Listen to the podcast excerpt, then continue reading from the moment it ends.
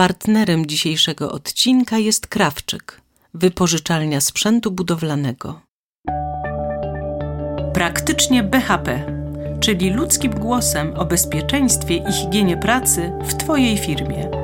Wypadki przy pracy, ergonomia, obowiązki i odpowiedzialność pracodawcy, kontrola Państwowej Inspekcji Pracy. Jednym słowem, wszystko, czym nie masz czasu się zajmować. Zapraszam, Angelika Broniewska.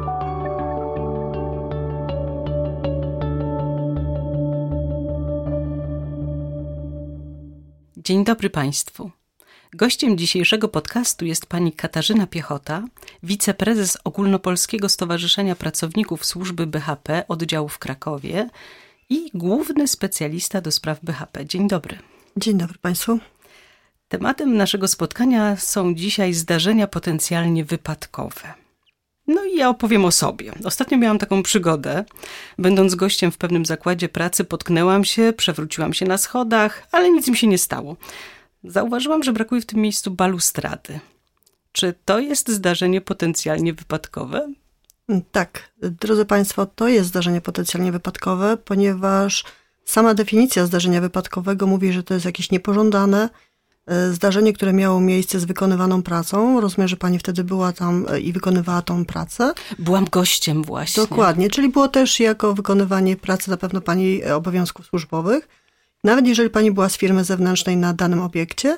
I to pomimo, że nie spowodowało żadnego urazu, czyli żadnego siniaka, e, żadnego złamania, innego urazu w związku z upadkiem, jest tym zdarzeniem potencjalnie wypadkowym. Tutaj bardzo ważną rzeczą też, jeżeli chodzi o kwestię balustrad, to pracodawcy przed oddaniem danych obiektów do użytkowania mają kontrolę zarówno ze Straży Pożarnej, jak i innych jednostek. I tutaj kierownik budowy kwestię balustrad też musi zweryfikować zgodnie z tym rozporządzeniem, które mówi w sprawie warunków technicznych, jakim powinny odpowiadać budynki i ich usytuowanie, że one muszą mieć określoną wysokość, określone, czy jest powierzchnia y, otwarta, czy powierzchnia zamknięta i te balustrady muszą być. Y, tutaj też bardzo istotne jest, że jeżeli nawet mamy schody wewnętrzne i zewnętrzne w pomieszczeniach użyteczności publicznej, powinny mieć balustrady lub poręcze też przyścienne, czyli umożliwiające i w lewo i w prawostronne przejście dla pracowników, czy też gości, czy osób, które nas nawet kontrolują. Istotne jest jeszcze tutaj, e, że często o tym też zapominamy, ale kiedy mamy schody, czyli zmieniamy tą możliwość przejścia z wyższego na niższy poziom i odwrotnie, jest tutaj jakby obowiązek, aby był piktogram określający, że pracownik czy osoba, która nas nawet odwiedza, jeżeli jest poręcz, powinna trzymać się tej poręczy. Często jednak w zakładach tego nie ma, a to jest bardzo istotna rzecz, tak żeby jednak pracownik miał, bo przy jakichkolwiek zdarzeniach wypadkowych, w czasie kontroli przez jednostki odpowiedzialne, na przykład PIP, mogą to zweryfikować i sprawdzić, że brakuje tego ważnego piktogramu. Czyli ja, pomimo że nie byłam pracownikiem, mogłam to zgłosić e, przedsiębiorcy, powinnam nawet. I w jakiej formie powinnam to zrobić? Tak, mm, pani mogła to zgłosić, ale tak naprawdę powinna to zgłosić osoba, która panią po zakładzie oprowadzała. Dlatego, że tutaj trzeba by się przyjrzeć, co tutaj się wydarzyło. Czy tam jest jakaś śliska powierzchnia? Czy jest uszkodzona powierzchnia? E, czy nie ma tej balustrady i dlaczego jej nie ma? Może jest w trakcie jakiegoś modernizacji, zmiany, no tutaj trzeba by się zastanowić. Jeżeli nawet jej nie było, powinno być miejsce odpowiednio zabezpieczone, tak żeby pani czy jakakolwiek osoba wchodząca na ten zakład mogła swobodnie i bezpiecznie przede wszystkim poruszać się. I forma zgłaszania powinna wyjść tak naprawdę od osoby oprowadzającą panią po zakładzie. Nie tylko panią, ale wszystkich gości, wszystkie firmy zewnętrzne świadczące usługi. Tu powinno wyjść na przykład zgłoszenie od pani do tej osoby i ta osoba z ramienia przedsiębiorcy powinna to zgłosić odpowiednim swoim służbom. Czy takie zdarzenie potencjalnie wypadkowe powinno zawsze zakończyć się formą pisemną i analizą tej sytuacji? Czy są sytuacje, w których to nie jest konieczne Pani zdaniem? No bo niestety pracodawcy boją się pisania czegokolwiek na temat bezpieczeństwa i unikają tego jak ognia. No. Zgadza się. W szczególności w zakładach, gdzie nie ma wdrożonego systemu zarządzania, zauważyłam, że często jest jakaś tam obawa. No ta obawa nie jest uzasadniona, wręcz ona działa na szkodę pracodawcy, dlatego że każde najdrobniejsze zdarzenie potencjalnie wypadkowe według mnie powinno być w formie pisemnej udokumentowane. Dlaczego? Dlatego, że chroni nas przed tymi skutkami, które mogą doprowadzić do zdarzenia już wtedy wypadkowego, czyli wypadku przy pracy. E, I tu jest bardzo ważna rzecz, że jeżeli chodzi o tą formę udokumentowania, najpierw zazwyczaj jest tak, że pracownik zgłasza e, odpowiednio swojemu przełożonemu, że taka sytuacja miała miejsce, następnie to powinno być udokumentowane. Powinien zostać powołany zespół z danych specjalistów, którzy daną sytuacją się e, zajmą i zobaczą, co się tutaj wydarzyło. Czy wprowadzi jakieś zmiany organizacyjne, zmiany technologiczne, a może po prostu została zmieniona technologia, o czym pewne osoby w różnych działach nie zostały poinformowane i trzeba jeszcze dodatkowo wprowadzić jakieś środki ochrony, czy zbiorowej, czy indywidualnej. Pracodawca jest obowiązany chronić e, życie i zdrowie pracowników przez zapewnienie bezpiecznych higienicznych tych warunków pracy e, przy osiągnięciu odpowiednich warunków i osiągnięć techniki i nauki. I w momencie, kiedy będziemy analizować taką sytuację, czyli przez systematyczne kontrole e, warunków pracy naszych pracowników i rejestrować to, unikniemy tych wszystkich niepożądanych wypadków przy pracy. Skutki dla pracodawcy, no wiadomo, że są większe w momencie, kiedy jest wypadek przy pracy, niż przy zdarzeniach potencjalnie wypadkowych. E, jeżeli chodzi, dlaczego warto e, rejestrować wszelkie zdarzenia potencjalne, dlatego że ograniczamy straty w firmie. E, skutecznie możemy zapobiegać te właśnie wypadkom. Poprawiamy warunki pracy naszych pracowników, minimalizujemy wystąpienie zagrożeń, eliminujemy powtarzalność zdarzeń, która często nawet nam się może nie wydawać, że często po, są te same zdarzenia powtarzalne, a ktoś na to nie zwrócił uwagi, a wystarczyłoby wprowadzić drobne udogodnienia, zmiany i już tego nie będzie, wyeliminujemy to. Wykrywanie niebezpiecznych sytuacji i zachowań, podnoszenie świadomości naszych pracowników przez rozwinięty system szkoleń. Często jest tak, że jakieś zdarzenie potencjalnie wypadkowe powoduje, że wprowadzamy dane rozwiązania – Załóżmy, u mnie na zakładzie ostatnio mieliśmy sytuację rozszczelnienia e, pojemników z substancją chemiczną. Przyczyniło się do tego, że z automatu sytuacja została rozwiązana przez powołanie zespołu, w skład którego przede wszystkim weszli PHP-owcy i przedstawiciele ochrony środowiska. Wspólnie razem stworzyliśmy procedurę, zabezpieczyliśmy dane stanowiska, tak żeby wyeliminować możliwość powstania wypadku.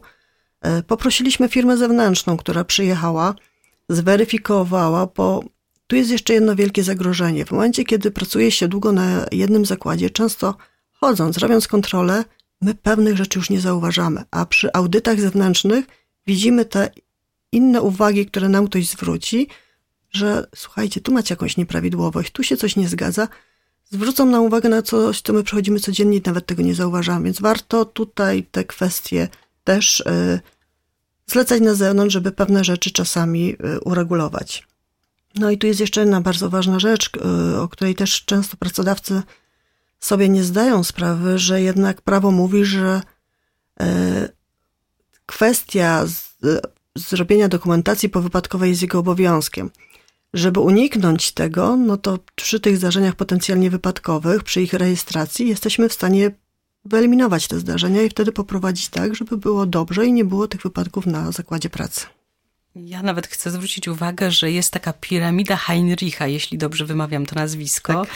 e, czyli na jeden poważny wypadek składa się 20 lżejszych i aż 300 zdarzeń potencjalnie wypadkowych, czyli mamy aż 300 ostrzeżeń. Zróbmy coś tutaj, coś tu nie gra. E, warto się tego posłuchać i e, nie dopuścić nawet do tych lżejszych wypadków, a tym bardziej do tego jednego poważnego, który na końcu się wcześniej czy później może przytrafić. Jak powinien w ogóle wyglądać ten rejestr zdarzeń potencjalnie wypadkowych? Czy jest jakiś wzór, forma, co tam się powinno znaleźć? E, rejestrowanie i analizowanie informacji o zdarzeniach potencjalnie wypadkowych nie jest w naszym polskim prawie e, obowiązkiem ani gdzieś uregulowane, jeżeli chodzi o przepisy prawa. E, jednakże w wielu zakładach każdy wprowadza swój własny indywidualny rejestr. Zazwyczaj korzysta się też, widzę, z portali internetowych w zakresie BHP i bardzo często widzę, że jednak one są w jakiś taki sposób uogólnione i bardzo podobne, jeżeli chodzi o rejestry wypadkowe. Ja osobiście mam wprowadzony e, rejestr w zakładzie, bardzo podobny do rejestru, jeżeli chodzi o wypadki. gdzie proponuję Państwu na przykład wprowadzenie czegoś takiego, czyli liczba porządkowa, tak żebyśmy mieli uregulowane. Dzień, tydzień, data, godzina. Jeżeli mamy pracę zmianową, często warto też prowadzić tą pracę zmianową. I zdarzenie podzielić sobie na takie cztery elementy. Miejsce, czyli wydział, obiekt, maszyna, urządzenie, czego to dotyczy, króciutki opis, tak żebyśmy wiedzieli, jaka sytuacja miała, jeżeli chodzi o to zdarzenie potencjalnie wypadkowe. Jeżeli jesteśmy na tym etapie w stanie określić, to przyczynę. I wdrożenie powodujące zdarzenie, czyli jakie mamy te wydarzenie, co, ono, co to mogło spowodować, że na przykład doszło do takiego zdarzenia. Następnie liczbę osób, które były zagrożone lub ich dane stanowiska pracy oraz straty materialne dla przede wszystkim pracodawcy. E, rodzaj potencjalnego urazu, który mógł się pojawić u pracownika lub pracowników. I tutaj zazwyczaj po analizie, po weryfikacji, po sprawdzeniu e, warunków technicznych, organizacyjnych, możemy wprowadzić też odpowiednie osoby z terminami e, wprowadzenia tej modyfikacji, zmiany, ulepszenia, tak żebyśmy tutaj mieli jasność, kto za co i kiedy odpowiada i jaki ma tutaj termin. W tym momencie, mając taki rejestr, jesteśmy w stanie przeanalizować sobie, zweryfikować, czy nawet wrócić e, potem w przyszłości, jeżeli się wydarzy coś po, podobnego, co myśmy wtedy zmienili, co myśmy wtedy wprowadzili, tak żeby tutaj pewne rzeczy poszły do przodu i żeby ta powtarzalność tych zdarzeń wypadkowych nie powtarzała się na danym zakładzie. E, czy awaria maszyny, sprzętu to również zdarzenie potencjalnie wypadkowe? Awaria Hmm, każdy zakład y, tak naprawdę powinien mieć coś takiego jak procedurę, zarządzenie opracowaną, y, jeżeli chodzi o zdarzenia potencjalnie wypadkowe, o wypadki, o urazy, o incydenty i tak choroby zawodowe oraz o awarie. U mnie na zakładzie mogę powiedzieć, y, jak to wygląda. U mnie na zakładzie mamy opracowaną procedurę dotyczącą awarii, E, razem z działem ochrony środowiska przeanalizowaliśmy, jakie potencjalne zagrożenia mogą się pojawić. Staraliśmy się je opisać w taki sposób zrozumiały dla pracownika, żeby wiedzieli, jak mają reagować w danej sytuacji. Po tej analizie mm, przeprowadziliśmy szereg szkoleń pracowników, tak żeby pracownicy wiedzieli, co wprowadziliśmy, jakie są obostrzenia, jakie są wymagania i czego oczekujemy od nich. Pierwsza podstawowa rzecz, jeżeli na przykład pracuje się tak jak u mnie na zakładzie z substancjami chemicznymi, trzeba wprowadzić zabezpieczenie w możliwości rozszczelnienia zbiornika, wylania e, czy pochlapania przez pracownika. Mamy wprowadzone sorbenty, sorbenty sypkie pracownicy wiedzą, gdzie są miejsca oznakowane, gdzie są miejsca na to, żeby mogli korzystać z tych sorbentów. Co zrobić w sytuacji, kiedy e, sorbent został użyty i czy go wprowadzamy w powrotem do obiegu, czy go likwidujemy. Jaki jest jego kod odpadu? E, jak mają się stosunko, e, odpowiednio ubrać, tak żeby mogli podejść do rozszczelnionego zbiornika z substancją chemiczną? Jak się zachowywać? I to są bardzo ważne rzeczy, żeby oni wiedzieli, w jaki sposób tutaj reagować. Dobrą praktyką dla pracodawcy jest to, żeby na przykład wprowadzić cykl szkoleń. Wprowadziliśmy na przykład cykl szkoleń, poprosiliśmy o zrealizowanie tego cyklu szkoleń przez firmę zewnętrzną, dostaliśmy zgodę na nagranie filmików, pomimo wydanych pieniążków, które musieliśmy zainwestować, mamy teraz szkolenia gotowe, które mogą, możemy wykorzystywać na szkoleniach wstępnych, okresowych dla pozostałych pracowników, którzy nie byli szkoleni w trakcie e, tamtego szkolenia. I i uważam, że to jest dobrą praktyką, żeby czasami wydać troszeczkę pieniążków i wykorzystać takie filmy instruktażowe dla pozostałych pracowników, żeby wiedzieli, w jaki sposób tutaj e, zadziałać. Jeżeli chodzi o zdarzenia potencjalnie wypadkowe i awaria, to przede wszystkim zdarzenie potencjalne jest wtedy, kiedy dochodzi do jakiegoś zdarzenia niepożądanego e, w związku z wykonywaną pracą przez pracownika, ale nie ma tego urazu. Natomiast awaria Awarię mamy wtedy, kiedy jest niespodziewane, nagłe zdarzenie, na przykład, które powoduje lub może spowodować jakieś obrażenia u ludzi, czy danego pracownika, uszkodzenie jakiegoś budynku, uszkodzenie maszyny, czy też zniszczenie nawet i dostanie się jakichkolwiek substancji do środowiska. Jest też bardzo istotna rzecz, o której często sobie pracodawcy też nie zdają sprawy. Mamy coś takiego jak awarię przemysłową. Czyli jest to zdarzenie, które nastąpiło w wyniku niekontrolowanych, zmian, czy technologicznych, czy organizacyjnych, przebiegu jakiegokolwiek działania pracy danej maszyny, na przykład z substancjami chemicznymi.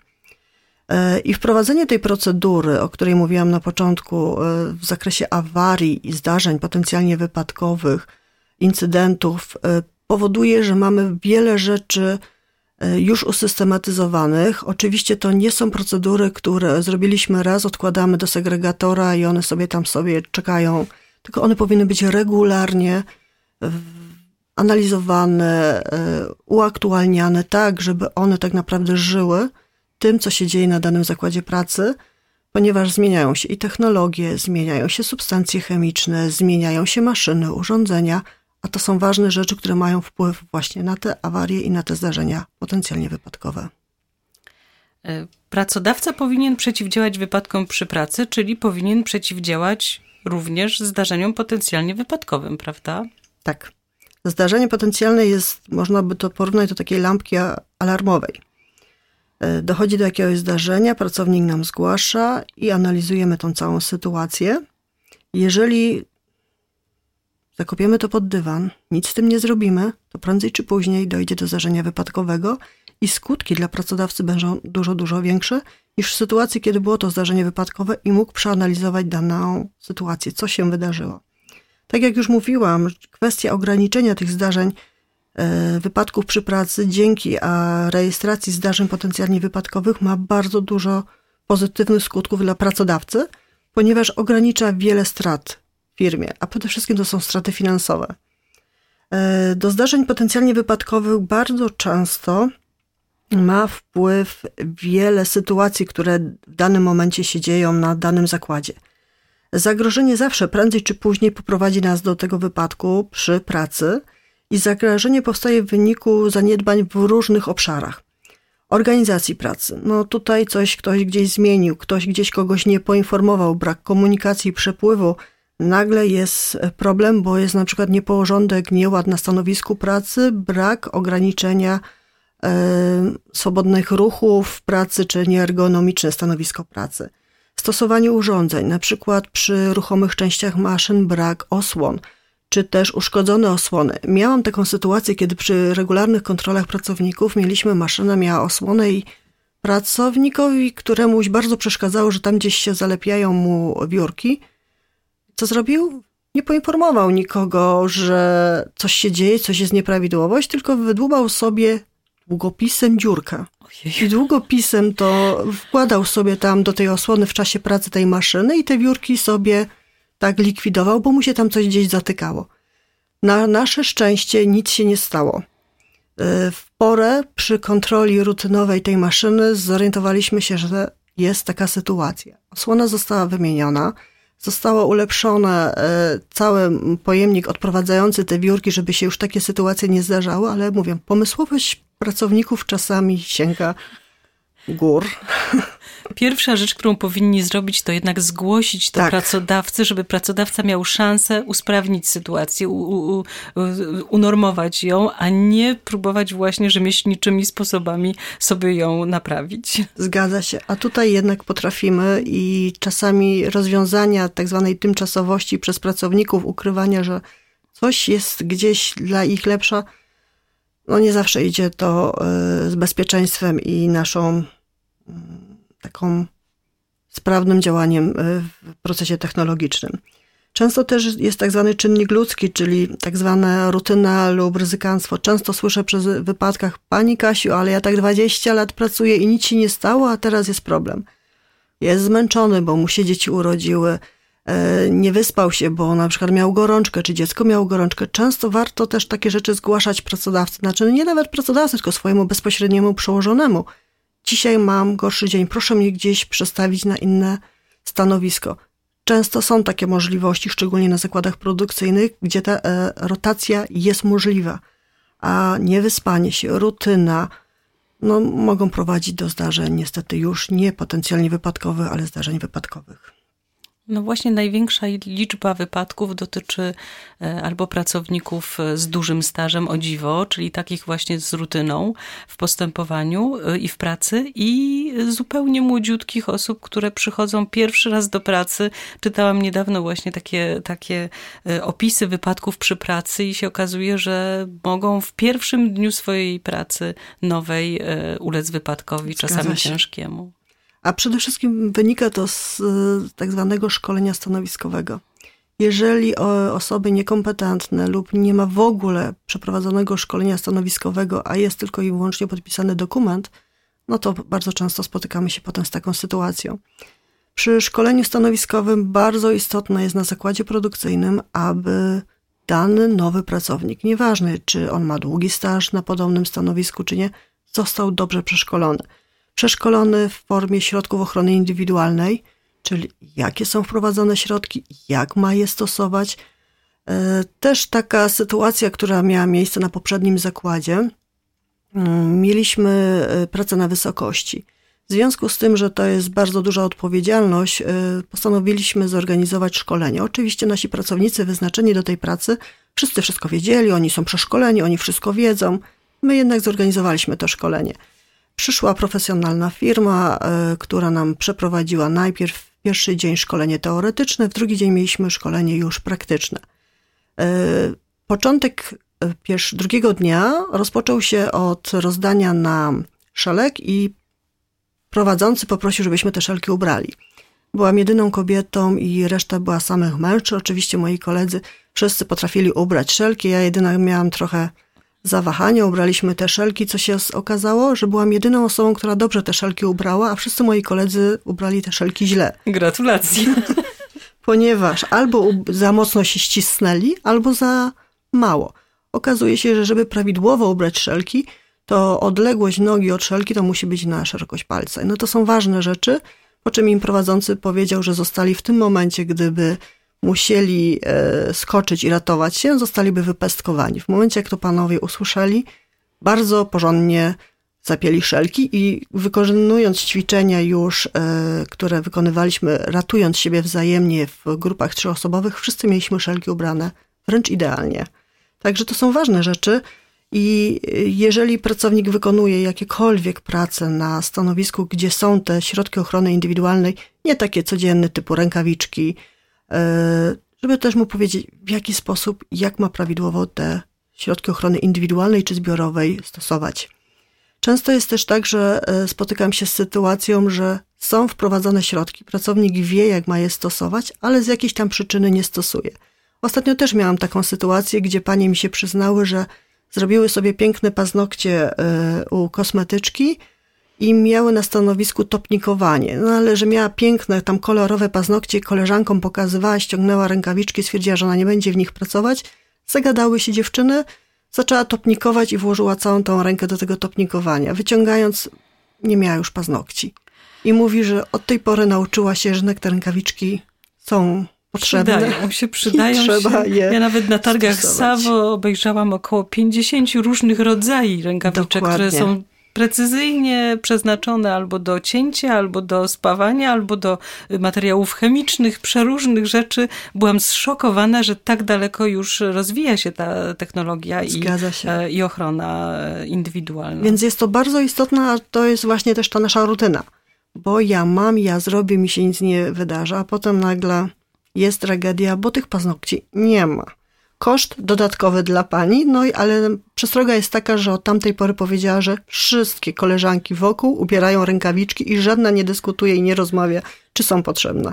Także no, są też takie. Czyli korzyść sytuacje. ze zdarzenia potencjalnie wypadkowego taka, że wszyscy przynajmniej wiedzą, po co się stosuje te środki ochrony Zgadza indywidualnej. Się. Też często widzę, że u pracodawcy są wykonywane na przykład jakieś prace szczególnie niebezpieczne czy niebezpieczne, które wymagają konkretnych uprawnień dla pracowników, na przykład spawanie metodą MIG-TIG, a pracownik spawa i niestety nie ma tych uprawnień. Dochodzi do zdarzenia wypadkowego i jest potem pytanie, czy ty masz uprawnienia? No byłem przeszkolony. Czy masz uprawnienia? Nie. I wtedy jest też odpowiednia reakcja ze stron służb, które nas kontrolują. I tutaj. I to jest wina pracodawcy, tak, niestety. Ewidentnie wina pracodawcy. I ja wiem, że te wszystkie uprawnienia pracowników są kosztowne czasami dla pracodawcy, ale no niestety są takie urządzenia i maszyny, do których my bez uprawnień nie możemy pracowników dopuścić. I też trzeba pilnować, bo jeżeli są czasowe, to musimy ten czasokres też pilnować, tak jak z badaniami medycyny pracy, tak jak ze szkoleniami okresowymi, musimy tych rzeczy pilnować dla własnego bezpieczeństwa i dobra.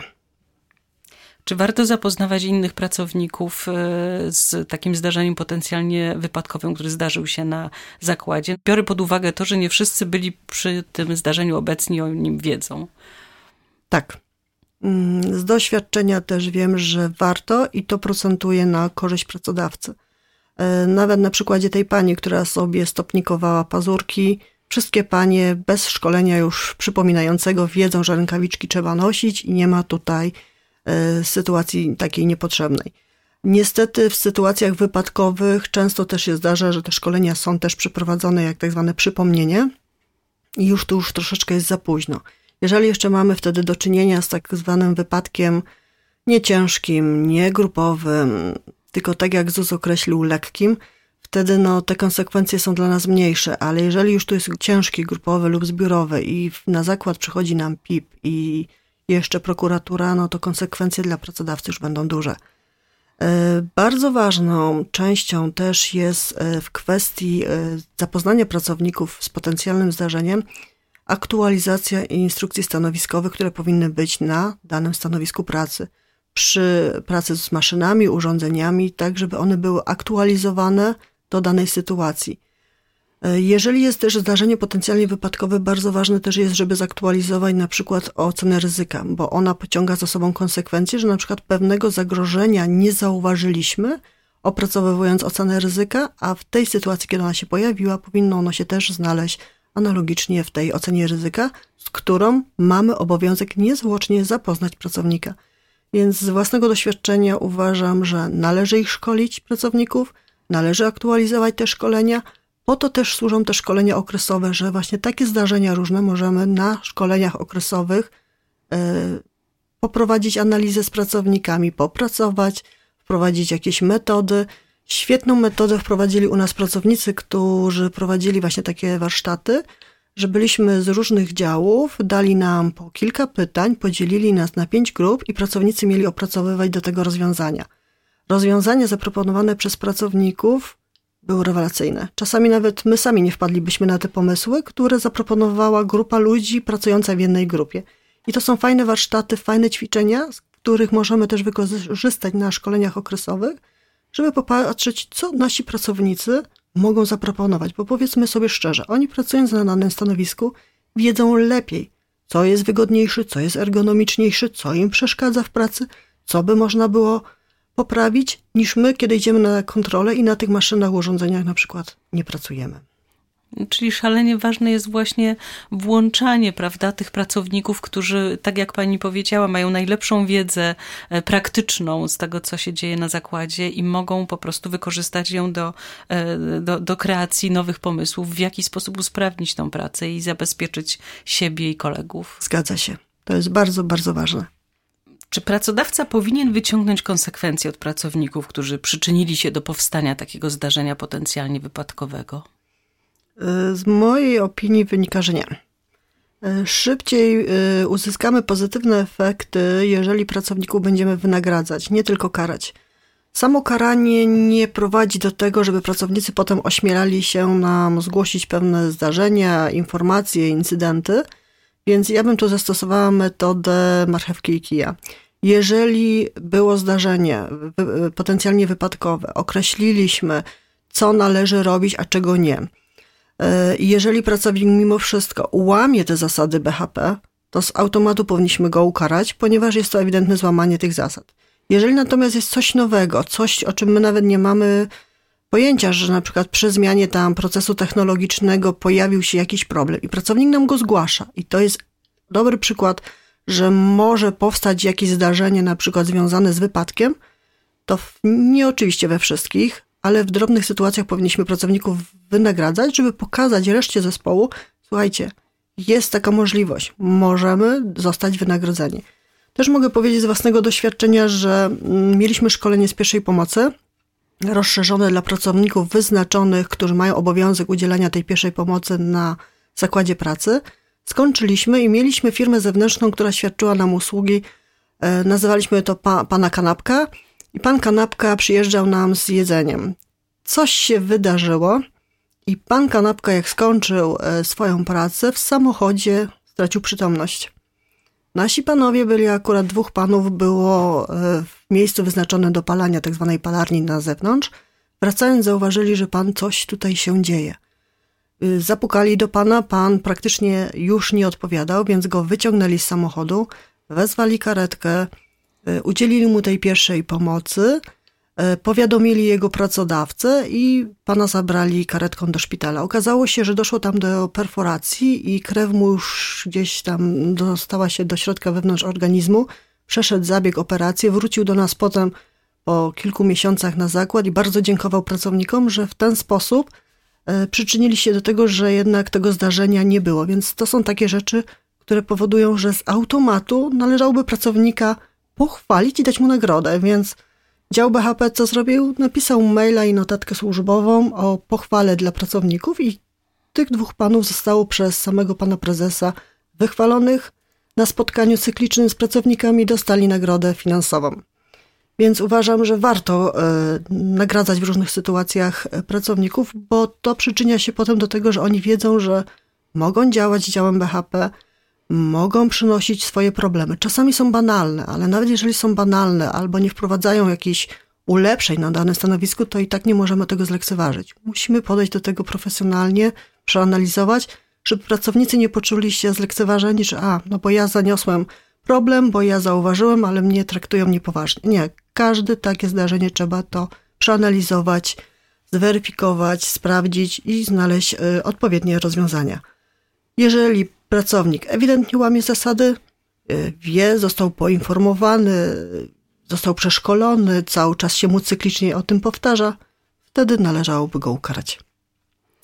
E, czy po jakimś takim poważnym zdarzeniu potencjalnie wypadkowym nie warto by było ponownie przeszkolić też pracowników, czy zrobić im jakiś instruktaż stanowiskowy dodatkowy? My mamy w, w zakładzie wprowadzone tak, że po każdym zdarzeniu, czy nawet incydencie, pracownicy są z danego obszaru, którzy pracują na przykład na danych maszynach czy urządzeniach, są szkoleni stanowiskowe.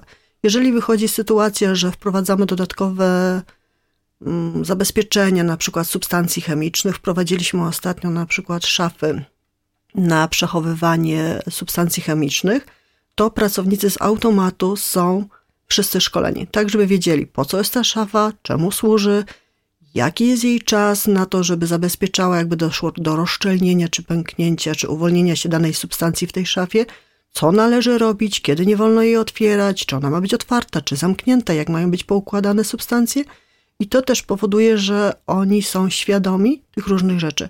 I dlatego tak ważne jest, nawet jeżeli wprowadzamy system zarządzania na danym zakładzie, czy małym, czy dużym, że on systematyzuje, że te szkolenia, nie tylko okresowe, które są cykliczne, ale też tak zwane szkolenia wewnętrzne.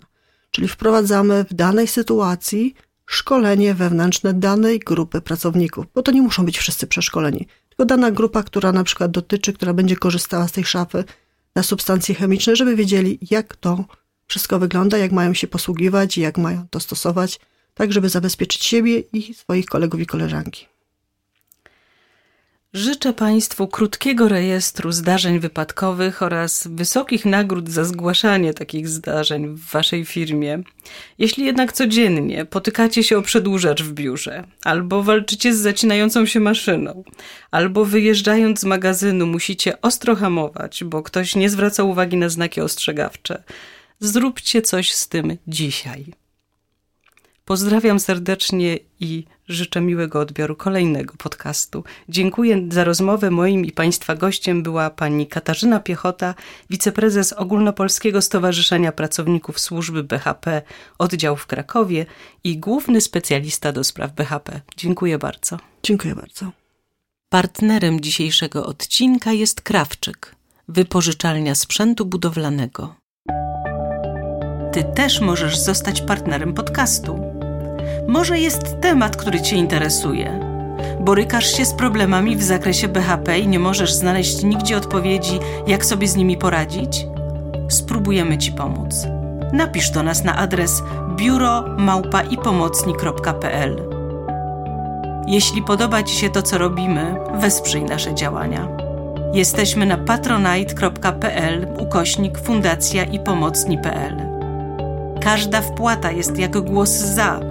Potrzebujemy tego jak wody i powietrza. To dodaje nam sił. Pozdrawiam i do usłyszenia.